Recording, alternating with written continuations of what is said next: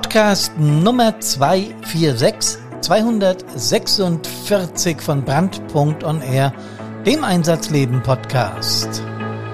Ich bin total motiviert, diesen Podcast mit euch zu teilen. Hier ist Hermann. Servus, hallo und Gude. Ich liebe dieses hessische Wort, dieses Grußwort Gude was bei euch im Norden oder bei euch im Süden nicht viel mehr heißt wie Hallo oder Guten Tag. Aber in Hessen eben Gute. Und egal, wen ich in der Republik anrufe, ich werde meistens mit diesem Wortspiel begrüßt. Die 246, ich hatte es ja gerade angekündigt, Feuerwehrdienst und dann demotiviert? Das gibt's doch gar nicht. Ja, das gibt's auch nicht. Das kann ja überhaupt nicht sein, Feuerwehrdienst und nicht motiviert. Das gibt's echt nicht, denn wir müssen ja auf Knopfdruck funktionieren. Also, wir sind immer gut drauf, wir sind motiviert. Das ist unser Lebenselixier. Wir brauchen das. Das ist super, das ist klasse.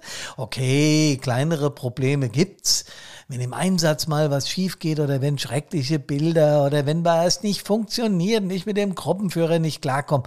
Kleinere Demotivationssymptome äh, sind das. Aber das ist ja gar nicht tragisch, wir sind total motiviert. Einsatznachbereitung, klar, als Chef ist man da in einer merkwürdigen Situation, weil man will ja unterstützen, man weiß aber auch genau, dass manche in der Feuerwehr das überhaupt nicht mögen. Aber das sind Kleinigkeiten.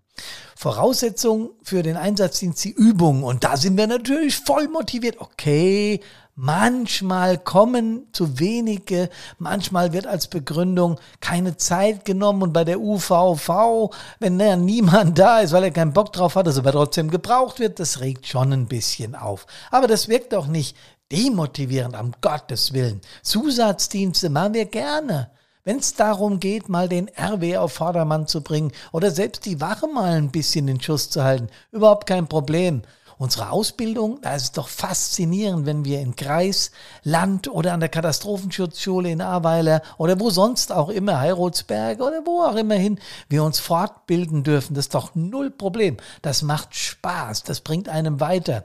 Dann noch die Vereinsarbeit, also diese Samstage, Sonntage auf irgendwelchen Kirmessen, Kerb, wie es hier in Hessen heißt, oder sonstigen Festen, wo wir ein bisschen was dazu verdienen für unsere Feuerwehr. Weil ja so alles, so alles kann die Kommune nicht übernehmen. Aber das wirkt doch nicht demotivierend. Auch nicht, wenn ich montags zum Chef komme und sage, ich war die halbe Nacht im Einsatz, bin heute ein bisschen müde und der sagt, ja, hör mal, du weißt schon, wo du dein Geld verdienst. Sowas juckt mich eigentlich überhaupt nicht und hat mich früher im Einsatzdienst nur am Rande gejuckt. Die eigene Familie, sag mal, wie oft willst du eigentlich noch weg? Der 250. Einsatz in diesem Jahr? Hm, hm, hm. Du hast schon noch eine Familie, ist dir klar. Tja, aber mein Feuerwehrjob motiviert mich dermaßen, dass ich auch das locker wegstecke. Genauso, wenn ich zu wenig eigene Freizeit habe, durch die vielen Einsätze und Übungen und das, was ich alles aufgezählt habe.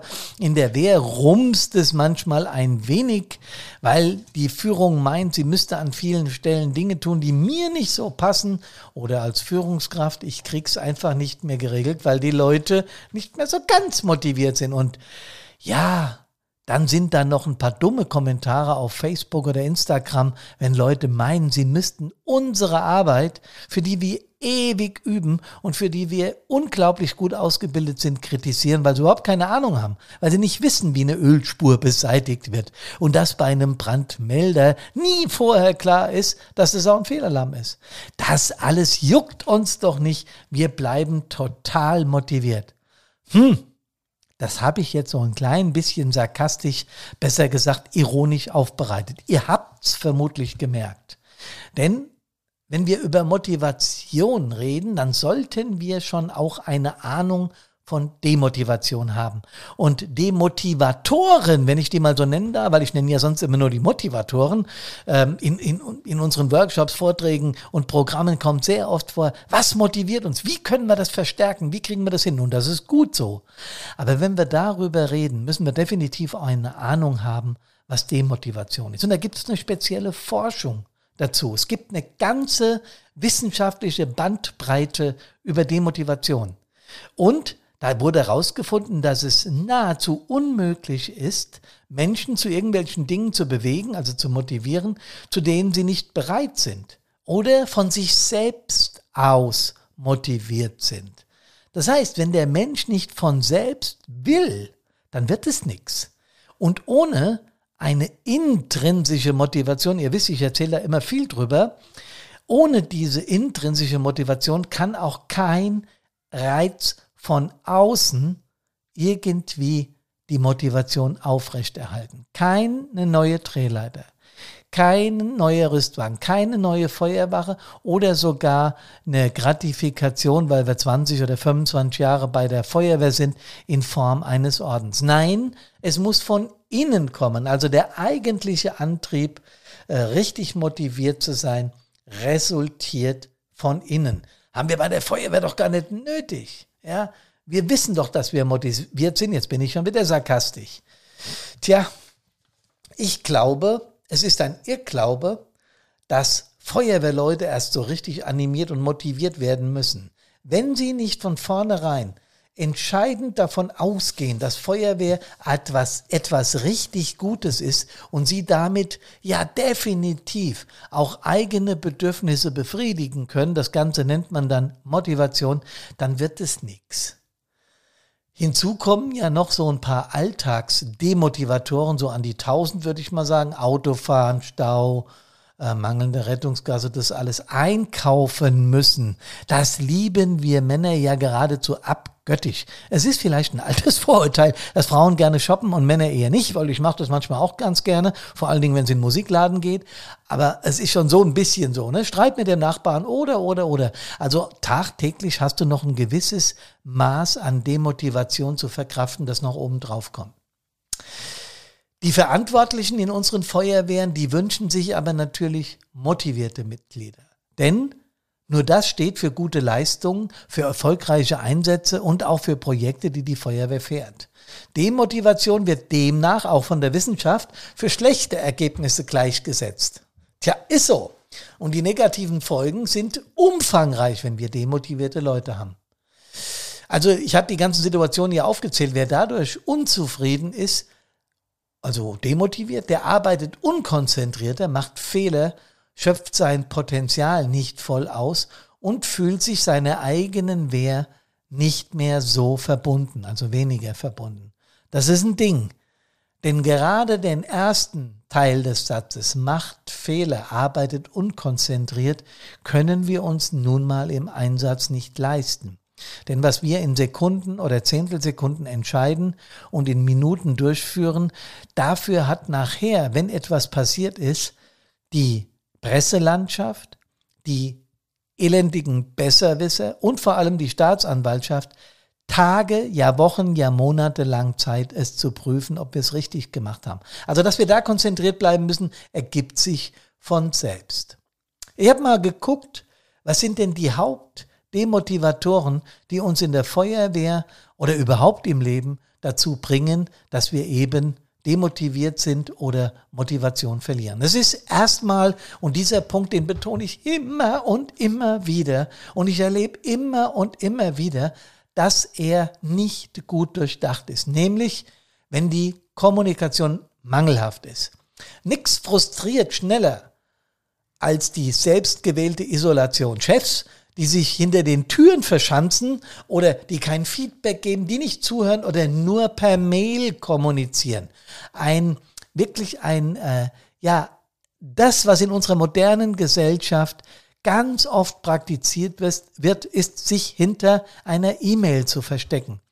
Denn, seid mal ganz ehrlich, wie viele Mails bekommt ihr am Tag? Wenn ihr aus dem Urlaub zurück seid, wie viele Mails sind da auf dem Rechner? Da ist viel Mist bei, viel Spam, die sich über irgendwelche Wege doch in euren Rechner geschlichen haben. Aber mal ganz im Ernst, lest ihr jede E-Mail sofort und beantwortet sie auch? Dafür ist die Zeit doch gar nicht da. Also Mailen ist nur ein ungenügendes Mittel der Kommunikation.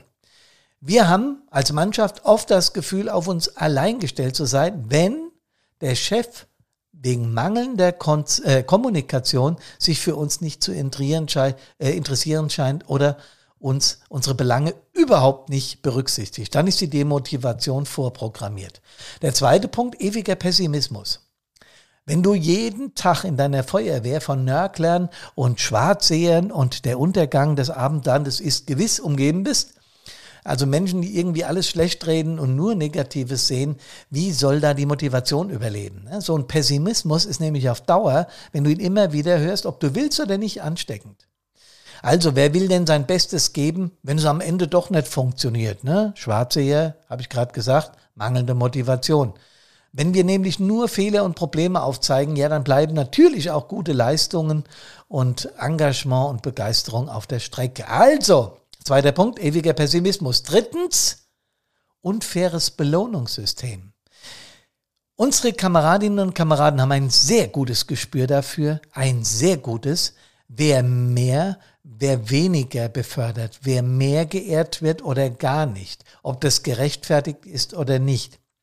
Unfair empfundene Beförderungen, Ehrungen sind, ja, sagen wir es mal auf Deutsch, Motivationskiller. Es folgt Demotivation. Warum? Denn warum Anstrengen, wenn es eh nicht honoriert wird? Unfaires Belohnungssystem. Viertens, dauerhafte Teamarbeit. Ach du lieber Gott, der Hermann, jetzt spinnt er aber komplett, oder? Nee, ist wirklich was dran. Teamarbeit ist natürlich sinnvoll und gerade in der Feuerwehr angebracht. Es kommt aber auf die Aufgaben an und auch auf das Umfeld, was ich gerade tue, wo ich es tue und wie ich es tue.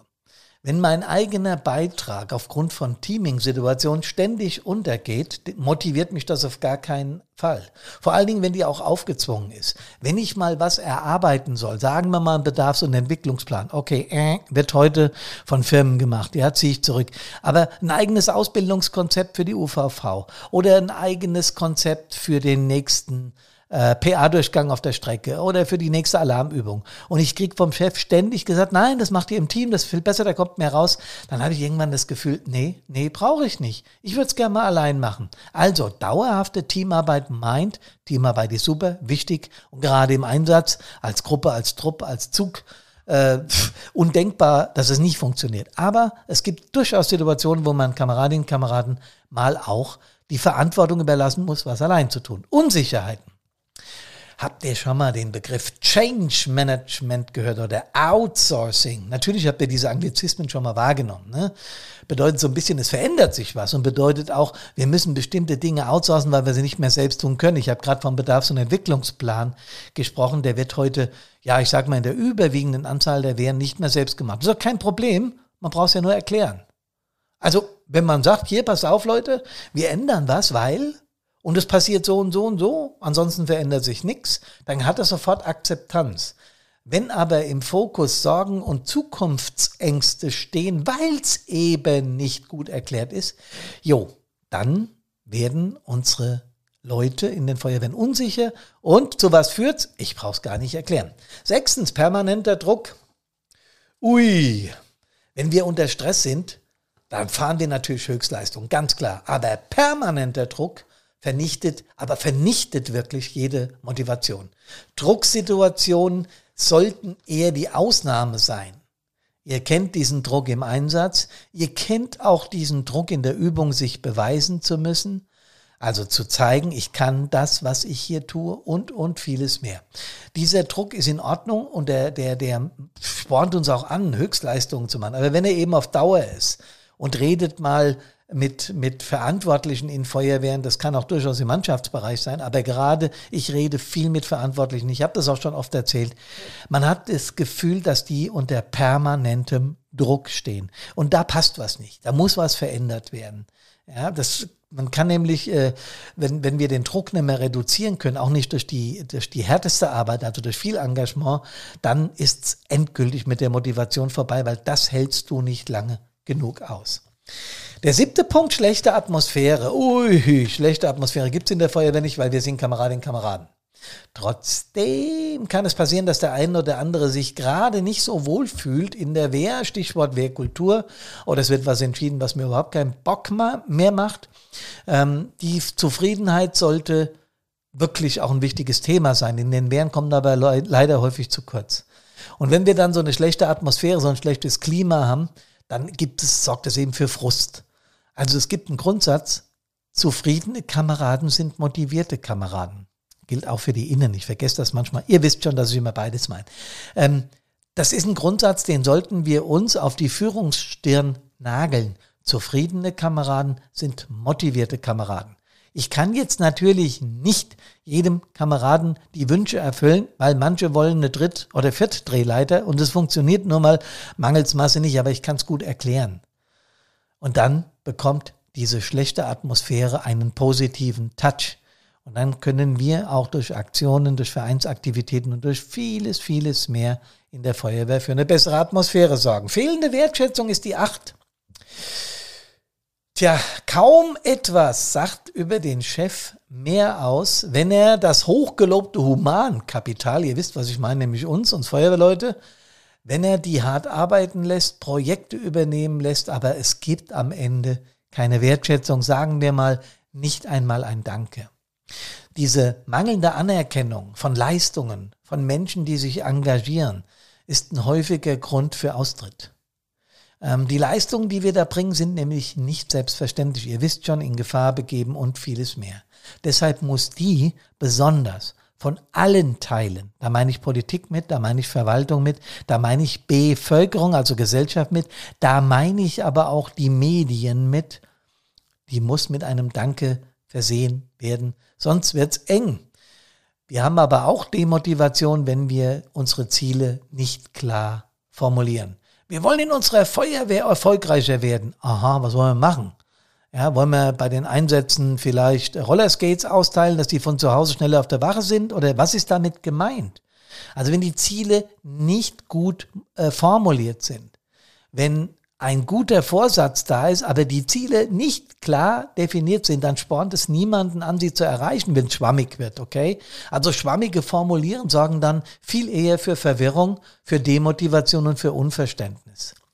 Das bedeutet, wir müssen Zielvorgaben klar auflisten und klar verständlich auflisten. Vor allen Dingen sollten wir sie aber gemeinsam definieren. Ja? Wenn wir das mit unserer Mannschaft zusammen machen, schafft es Klarheit und vor allem es schafft Akzeptanz. Wir machen das in Workshops zum Beispiel so, dass ich natürlich eine Menge erkläre und dass natürlich eine Menge Input von den Chefs kommt, aber die Ziele werden gemeinsam in Task Forces, also in solchen Gruppen, erarbeitet. Denn das sorgt definitiv für mehr Akzeptanz. Vetternwirtschaft habe ich hier stehen als Demotivator. Ah, ja, Vorgesetzte sind auch nur Menschen, okay? Manche von uns sind den Vorgesetzten eben sympathischer als andere. Manche haben vielleicht auch ein paar mehr Skills, die man einsetzen könnte oder eine bessere Ausbildung oder oder. Es darf aber nie ein sogenanntes Favoritentum geben, also eine Vetternwirtschaft. Das wirkt sich enorm destruktiv auf Motivation und Moral der Truppe aus. Beispiel ist meine Ernennung oder meine Wahl zum SDBI. Ich habe dienstags erfahren, dass ich freitags gewählt werden soll, weil wir, Originalzitat meines, meines Kreisbrandinspektor, der auch zufällig mein Vater war, ähm, Originalzitat, wir haben keinen besseren. Das ist natürlich ein super Argument. Und was kam bei den Leuten sofort auf?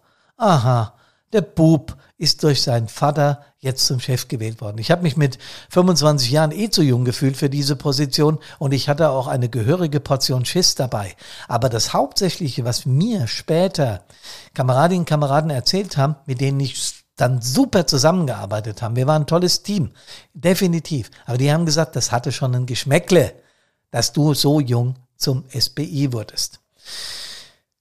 Ja, undurchsichtige Entscheidungen, das habe ich schon ein bisschen bei Zielen formuliert. Ähm, wenn wir unsere Entscheidungen so nach dem Motto, die Chefetage hat immer recht, ähm, treffen, dann sorgt das natürlich für Demotivation und wir sollten da immer auch andere Meinungen zumindest akzeptieren, mal die Perspektive wechseln, in uns reingucken und sagen, ist es jetzt wirklich gut, mal einen Moment drüber nachdenken und dann die Entscheidungen klar formulieren. Ähm, tja, ich habe hier noch einen Punkt, der hat mich fasziniert, als ich den aus einem meiner Bücher genommen habe. Mikromanagement. Was ist das denn? Habe ich gesagt, das soll demotivieren. Ich weiß nicht mehr, was das ist. Na klar weiß ich, was es ist, als ich eine Minute drüber nachgedacht habe. Also der Chef muss natürlich wissen, was im Laden los ist, ja. Aber Control-Freaks sind die Hölle. Und sagen wir es mal so, ein Garant für Demotivation. Wenn der Boss es nicht schafft zu delegieren, oder sagen wir mal der Ausschuss, muss ja nicht immer ein Einzelner sein, und den Leuten in der Mannschaft oder in den verschiedenen Führungsebenen zu vertrauen, raubt er denen nicht nur Motivation, sondern auch jede Möglichkeit, dass sie ihren Job gut machen. Wenn man sich eben bevormundet fühlt und Vertrauen vermisst, weil der Chef eh alles selbst macht oder wenn er was delegiert, er hinter einem steht und kontrolliert, ja, dann verliert man leicht das Vertrauen.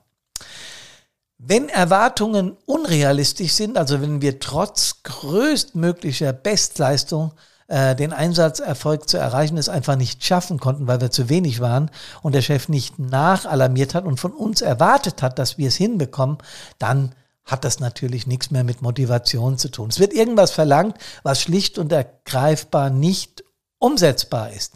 Da sollten wir auch in Führungsfunktionen sehr genau hinschauen, weil das birgt nicht nur äh, Demotivation in sich, sondern vor allen Dingen auch Gefährlichkeit, gerade im Feuerwehrjob. Ich habe es wirklich erlebt, als ich irgendwo mal Workshops gegeben hat, äh, habe, dass mich Kameraden darüber informiert haben, dass ihr Feuerwehrchef, ihr Ehrenamtliche, ich betone ihr Ehrenamtliche, äh, aufgefordert hat, Urlaube zu verschieben, weil die Tagesalarmsicherheit nicht gegeben war.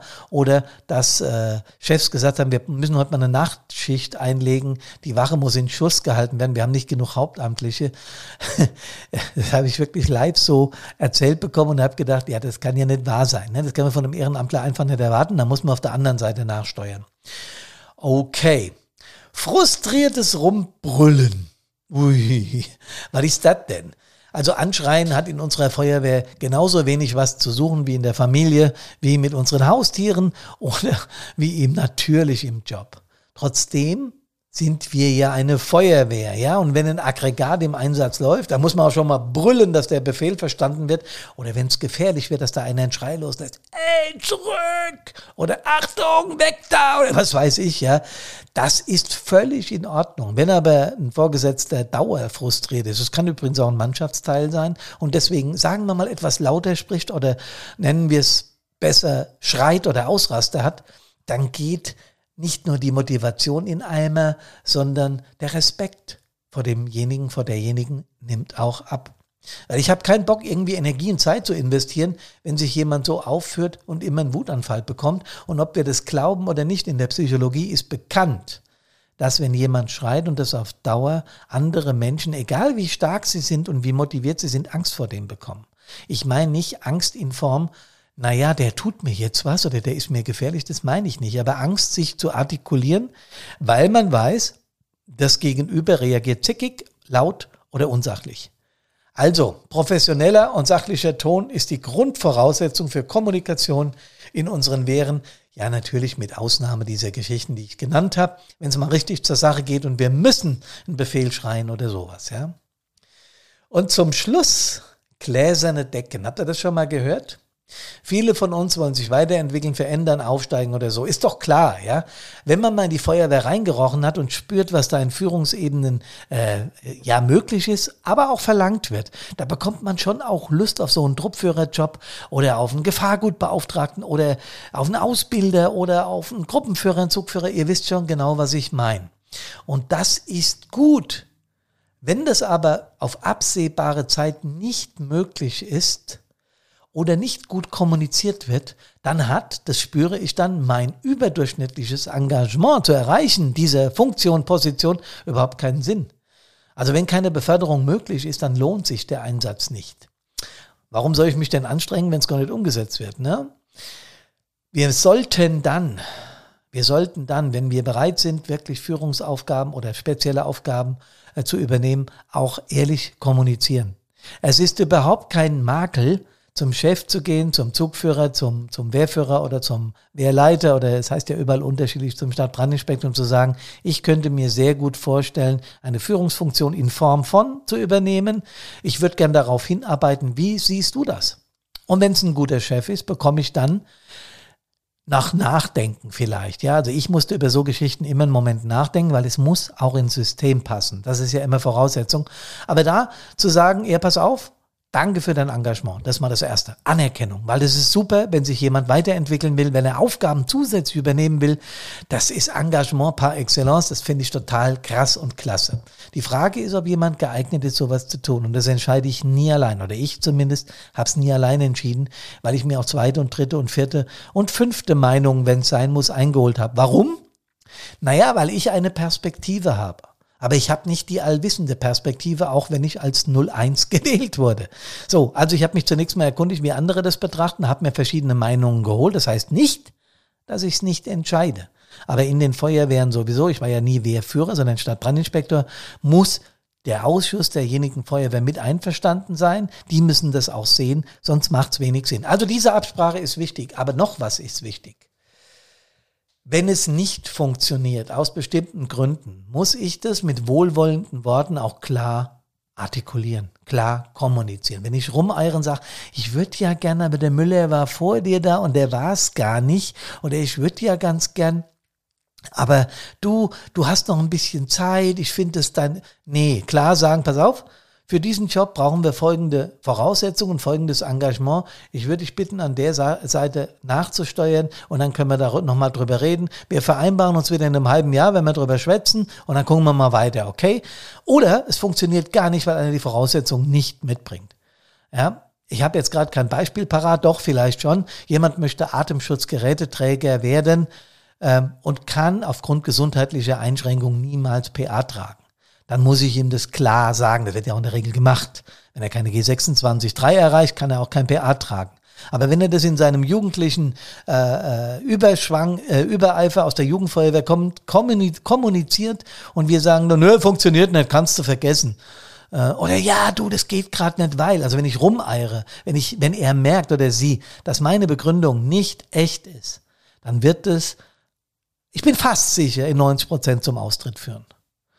Und wir sollten schon darüber nachdenken, warum wir zehn Prozent unserer Leute in den letzten 20 Jahren verloren haben. Das liegt sicher an einem Überangebot von Vereinstätigkeiten. Feuerwehr ist aber kein Verein, ich betone das immer wieder. Das liegt sicher auch daran, dass es andere Hilfsorganisationen sind, aber denen äh, gibt, aber denen geht's nicht besser. Die haben auch Verluste und die kämpfen auch um jedes Mitglied.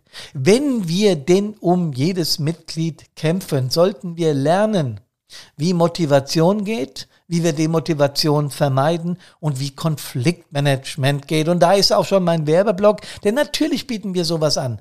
Wir haben schon ach, hunderte von Workshops veranstaltet, wo wir immer wieder festgestellt haben, es sind meistens nur Kleinigkeiten. Kommunikationstechnischer Art, emotionaler Art oder sagen wir mal so, es musste auch an verschiedenen Stellen schon Change Management, also Wechsel, auch im Bereich der Führung geben.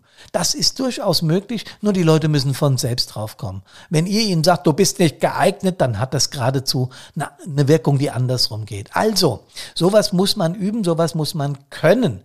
Und deswegen ist es aus meiner Sicht, aus Sicht von, von, von Brandpunkt, ganz wichtig, weil sich die Bedingungen in unserer Gesellschaft so sehr verändert haben. Kameradinnen, Kameraden, ich spiele die Abschlussmusik ein. Das heißt, ich will euch noch ein, zwei Zitate mitgeben. Zusammenarbeit, die Nicht-Zusammenarbeit mit dem Schlechten gehört ebenso zu den Pflichten wie die Zusammenarbeit mit dem Guten. Es ist keine Schande hinzufallen, es ist eine Schande nicht wieder aufzustehen. Habt ihr wahrscheinlich alle schon mal gehört? Und deswegen habe ich es erwähnt, weil es ertrifft mein halbstündiges Geschwätze hier auf den Punkt. Demnächst mache ich übrigens einen Live-Podcast aus einer Feuerwehr im Norden der Republik, die feiert 100-jähriges Jubiläum. Mehr dazu beim nächsten Mal. Kommt gesund und motiviert aus allen Einsätzen nach Hause. Servus, hallo und Gute.